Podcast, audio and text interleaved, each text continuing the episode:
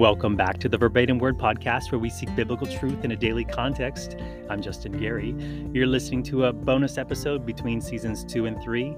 We started last week in a clip called Safe, taken from a recording of a sermon I preached back in 2017 when I was filling the pulpit, as we were looking at the story in Mark chapter 6 with the disciples in the boat in the storm. And we saw that often God will call us out in obedience, and it seems very unsafe, but we're doing it with the Lord. This time we move forward in the story as we look at uh, getting stuck. Sometimes we feel like we're stuck in the same place, doing the same thing over and over again, and yet God will move us beyond that in His perfect timing. We're supposed to remain obedient. We press on, we uh, take up strength, we keep doing the things, we remain faithful in the little things, but it can feel like long seasons. I think of someone like Joseph in prison or Moses in the wilderness. Many years doing the same thing, but they're doing what God has asked them to do, doing the last thing God called them to do, not moving on out of impatience or just out of some whim to do something new, not changing it up for their own sake, but doing it because, well, God called them to do it. And so, in those seasons of hard obedience, this message might be encouraging to us. We go back to the archives and we look at this uh, this episode in these verses in Mark chapter six.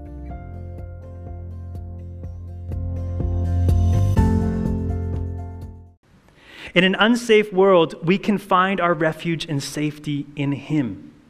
And we start to realize that every time we run to other things to put our safety and security in those things, they're never safe and they're never secure. And God, being gracious and compassionate and loving, continually brings us back time and time again through our circumstances or through revelation or through rebukes or through reminders. I am the only one who can make you safe.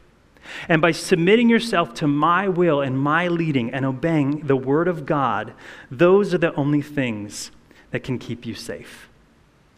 We are never safer than when we are obeying and doing the will of God. We are never safer than we are obeying the commands of God, whether they be in His Word for all of us or whether they be something specific that He has spoken to you or to I in the quietness of our own hearts. Now, walking with Him in obedience will not always feel safe because we walk by faith and not by sight. Here's the case in point the disciples are obeying specific commands of Jesus, but as we read on, He leads them into a seemingly unsafe place. Let's read verses 46 through the first part of verse 50 in Mark chapter 6. It says, And when he had sent them away, he departed to the mountain to pray. Now, when evening came, the boat was in the middle of the sea, and he was alone on the land. Then he saw them straining at rowing, for the wind was against them. Now, about the fourth watch of the night, he came to them, walking on the sea, and would have passed them by. And when they say, saw him walking on the sea, they supposed it was a ghost, and cried out. For they all saw him and were troubled. But immediately he talked with them and said to them, be of good cheer. It is I. Do not be afraid. These men, these disciples, are doing exactly what Jesus told them. They got on the boat and they went to the other side. If they'd been arguing with other, at some point Jesus won the arm wrestling match and they got on that boat and they're head to the other side. In the middle of obedience to their Lord, they're caught up in this bad situation. Now, you know, storms happen often on the Sea of Galilee. You had the cool weather coming in from the Mediterranean, you had the dry weather coming in from the desert, and they would mix over the sea in a seemingly very tumultuous place, and storms would arise sometimes with very, very little warning. These men are now caught in one of these storms, storms they've been in like this before, as fishermen there on this sea, but they seem to be staying in one place. It's the fourth watch of the night. We're talking, it's almost morning. Light's to break forth soon. And they're still there in the same place. They're worn down and they're tired. You've heard the phrase before against the wind, going against the wind. And if you've ever done anything where you're heading into the wind, it's frustrating and difficult when you're headed straight into the wind. As I mentioned earlier, I did grow up in, the, in, the, in Hawaii, in the island of Maui. And something that we did for sport growing up was Hawaiian outrigger canoe racing. So, the way this sport goes is you've got an outrigger canoe, it's about 40 feet long, and you've got six people in this canoe. Off to the side, you've got the little um, float, but you go through and you go on these races. And so, I was probably about 10 years old, 8 to 10 years old somewhere, and we were doing a race some, one day, and it was a long distance race. And so, me and my crew, we were in here, there were six of us, all between the ages of probably about 8 to 12 years old. And this race, eh, this particular day, was a long distance race. So, I think it was about six to seven miles. And so, we started off, and things were okay. And you know, you kind of pace yourself a little bit. But at some point, the wind came up. And in Hawaii, we're known for having the trade winds, that around 10 o'clock in the morning, the winds start to pick up and they blow consistently throughout the day, and it keeps the temperature kind of nice and, nice and cool. And as we started going, these trade winds picked up, and they picked up, and they picked up. And this day, the trade winds were kind of strong, and we basically were heading straight into the wind. And I remember the frustration as we were paddling with our really, really big 8 to 12 year old muscles and biceps. As we were paddling through, it seemed like we were going nowhere. In fact, we could look back on the shore and see that we were not progressing at all. Well, as we kept persevering and pushing through in this, the wind kept going, and the shore started getting farther and farther away. We realized we were drifting out to sea and we were going nowhere. My parents and a few of our other parents were kind of following along the shoreline in their trucks and vehicles, watching as we progressed, and all of a sudden started realizing we were not progressing anywhere. In fact, they saw us starting to get smaller and smaller, and they realized that this was not a good thing. Now, paddling in the Pacific Ocean is a little bit different than, say, paddling at Lake Hefner. Because if you get blown out, there's no other shore to get to. Your next stop is Tahiti or New Zealand or somewhere along those lines know, if you heard about some uh, two people set out for sail about five months ago from Hawaii and just showed up this week, and there's some controversy around what really happened during that. But our next stop was going to be Tahiti if we didn't do anything. So my parents drove to the end of the finish line where there was a Coast Guard station there. They actually had to get the Coast Guard and convince the Coast Guard that we were blowing out to sea, and they were trying to get them to uh, sign all these papers before they would release the boats and, like, get in there now, our kids are going to disappear. It took the Coast Guard 30 minutes to get to where we were located. That's how far out we got.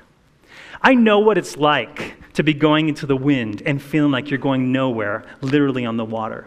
Now, maybe you've never had an ocean experience like that, but you've probably felt that way in life at some point, where you feel like you're not getting anywhere, like life has somehow just stopped, that you seem to be stuck in the same place.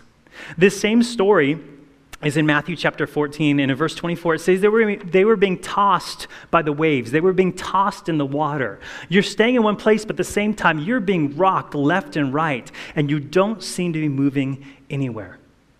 Can you imagine the anxiety that must have been rising up in the hearts of these disciples as they're stuck now at the fourth watch of the night and they're going nowhere? What if we met, never make it across? Jesus told us to get to the other side. We're failing now, we're not getting anywhere. What if we never meet up with Jesus again and he finds new disciples? What if my cell phone battery dies and I need a charger? All these anxious thoughts that would just be really rocking these disciples in the middle of the night. Did Jesus really send them forward to stand still? Did Jesus really fo- send them forward in order to feel like they were stuck? To have no forward movement, no forward gains. These men were going forth in obedience to what Jesus had commanded them, and yet they seem to be stuck. They can't seem to move. Perhaps you've been there before. You're doing what God told you, and yet life doesn't seem to be moving anywhere. There's no decisions to make, there's no options that you have, there seem to be no open doors. I've seen and known this many times. I feel like this was one of my constant feelings and situations when I was in the mission field for all those years. I was doing what God was telling me to do, and I, where, I was where God told me what I was supposed to be doing, but it seemed like nothing was really happening. The slow growth of a church plant, the bouts of depression where the season would keep, uh, seem to continue and go on and on for me, many years I was single, the longing for a spouse, and nothing would seem to happen. I remember New Year's Eve was often really, really hard Because New Year's Eve is kind of like this reflection yay, it's a new year. And you kind of look back and see all the things God would do in the last year. And I remember looking back oftentimes in the last year and feeling like I am in the exact same place that I was a year ago. The church doesn't seem to be any bigger. I'm still not married, and I'm still really, really depressed and really struggling in life. And Lord, what are you doing? I'm doing what I, you've called me to do, and yet I seem to be stuck. I have a friend that uh, is really, really close to my wife and I, and we've known her since she was a teenager and she got saved, and she's, uh, she's grown as a, a woman of God now. And yet, she's been in kind of a long season of feeling like she's been stuck. In fact, I, I see it sometimes like, like she feels like she's tethered you know, when you tether maybe a, a, pet or an animal and you put that stick in the ground and there's that rope, but they can only go a certain distance, and no matter how much they want to, they can't really get away. And there's just this small area, this small sphere that they have freedom to move in. Well, our friend has kind of been in this place feeling stuck for a long time. She's a, a faithful woman of God. She loves Jesus. She reads his word. She serves him. But her life and circumstances of life, she seems to be stuck sometimes. Now, one key component of that is that she's helping take care of her grandmother. Her grandmother's gotten older. Mentally, her grandmother's begun to go. Physically, she's gotten a little weaker. And yet, she knows that she's called, and the Lord has asked her to serve and to care for her unbelieving grandmother. And in some ways, that circumstance and that obedience has her stuck. She's got nowhere to go. And yet she wrestles with this sometimes. She wrote me this the other day because she actually feels like she's come to a breakthrough recently. I'm going to quote some of the things that she wrote me. She said, I was praying one time, and I felt like God gave me a picture. It was me standing on top of a hill looking into a promised land. Something new, a sense of freedom, and the land was filled with color, which is the opposite of what I've been feeling for so long like my life had been in black and gray and my head under a heavy cloud and in prison. I was in the Word sometime after that, and God had led me to these verses. And she quotes some verses from Genesis chapter 11. It says, Terah took his son Abram, his grandson Lot, son of Haran, and his daughter in law Sarai, the wife of his son Abram, and together they set out from Ur of the Chaldeans to go to Canaan. But when they came to Haran, they settled there. Terah lived 205 years, and then he died in Haran the Lord said to Abraham, Go from your country, your people, and your father's household to the land I will show you. And she continues writing. She says, It was like God opened my eyes. I never saw this before that God called Abraham to the promised land after his father had died. And it just made so much sense, or I knew that after I was done taking care of my grandma, God would do something new. And she began sharing just this hope that was starting to rise as some things are starting to happen with her grandmother. And it looks like the season of caring for her may come to an end soon. Uh, as the, the needs of her grandmother are no longer under her control, and she may have to entrust that care to someone else. But she started talking about a few things, even in her life, some opportunities that are starting to pop up on the horizon. And she wrote a little bit more, and she said, Let me just say that God has really broken me in this season. It's been so powerful. I've never known God like I know him now. I've never been so close to him. I feel like I have a new relationship with him and I don't know what I was doing before. Also, I don't make assumptions only according to what I hear. I pray for God to give me a word also from the scriptures. I want to be careful how I tread the path. My desire has been to walk so closely to God that I can't misstep, falling close behind. It's so wonderful to watch people on the edge of a breakthrough who have been tethered for so long, who start wondering in the midst of that darkness, Lord, it is the fourth watch of the night. I've been continuing and faithfully going in the same direction, and it doesn't seem to come anywhere. James chapter 1, verses 2 through 4 says, My brethren, count it all joy when you fall into various trials, knowing that the testing of your faith produces patience. But let patience have its perfect work, that you may be perfect and complete, lacking nothing. In our minds, sometimes we think, Lord, I'm stuck. It's the fourth hour of the night and I'm going nowhere.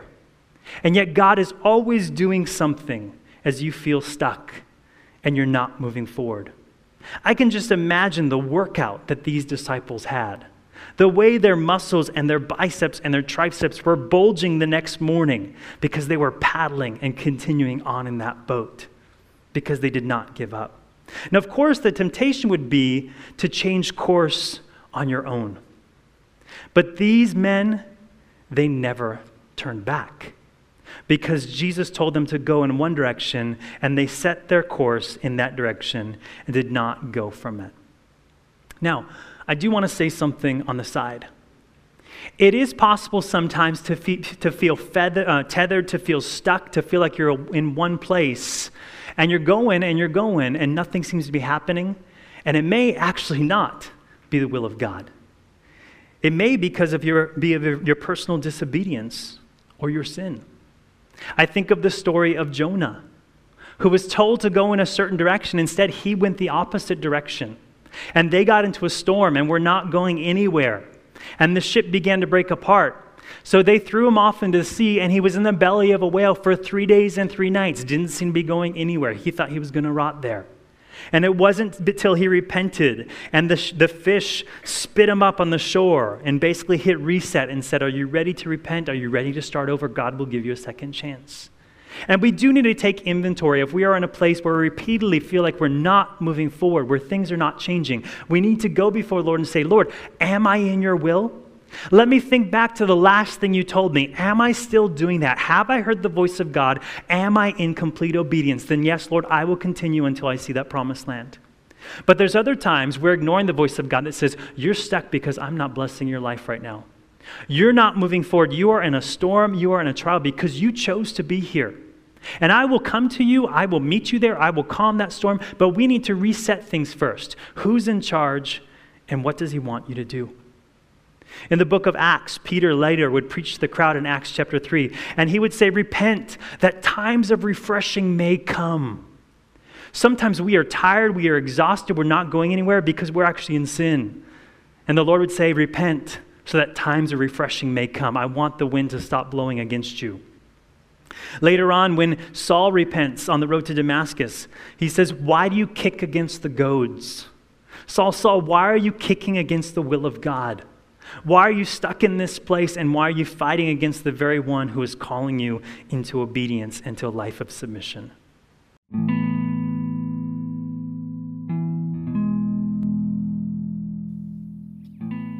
It can be frustrating to be stuck in the same place, regardless of the circumstances.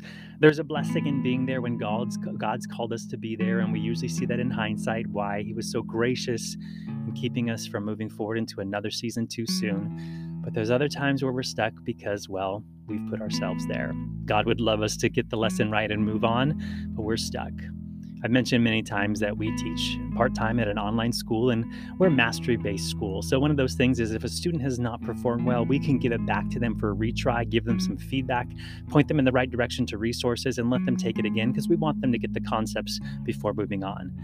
Well, I have some students who will do assignments over and over and over and over and over and over again. Sometimes five, six, seven retries. And sometimes they're simple things like quizzes with two questions, reading comprehension questions. They're taking them seven times with two questions. I mean, odds statistically, you're bound to get it right if you just keep randomly choosing but they're not. And it can be frustrating for the student, and it can be frustrating for me as the instructor who has to go back, look at their coursework, mm-hmm. provide them feedback, hit reset again on something that is so clear. I just want to shout and give them the answer and say, choose A, choose B, let's move on with life. But I can't because I've got to let them struggle a little bit and work through it and get their critical thinking in gear so they can choose the right answers and move forward. I wonder if it's the same with God where he gives us feedback. He says, You're doing it wrong again. Nope, not that way. Nope, that's not the one. And he gives us feedback time and time again. He's a faithful teacher. He's a good father. He will rebuke us. He will chasten us. He will scourge us, even if he has to, to get us to move in the right direction. But we're stubborn. We're ignoring it. We're distracted. Think about it right now.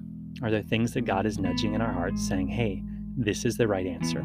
This is the way walk in it. But out of our disobedience or our stubbornness or even our fear, we're actually stuck because, well, we're stuck. We're stuck in that place because we've not taken the steps forward. May we repent of that today. And when we say, Lord, you know, you are right, forgive me for being wrong, let's start this anew. Heavenly Father, we thank you that your mercies are new every morning, that your faithfulness is great, Lord. And we know that sometimes we have done the same things over and over again. We've been hard hearted, we've been failed to repent, we've ignored the leading of your spirit, Lord, and we've seen the results in our lives. And Lord, we confess that and we trust that your ways are good, your ways are right, your ways are proven, and we desire to walk in your ways. So, Lord, help us to become unstuck. May we repent May we receive the forgiveness of the cross of Jesus Christ.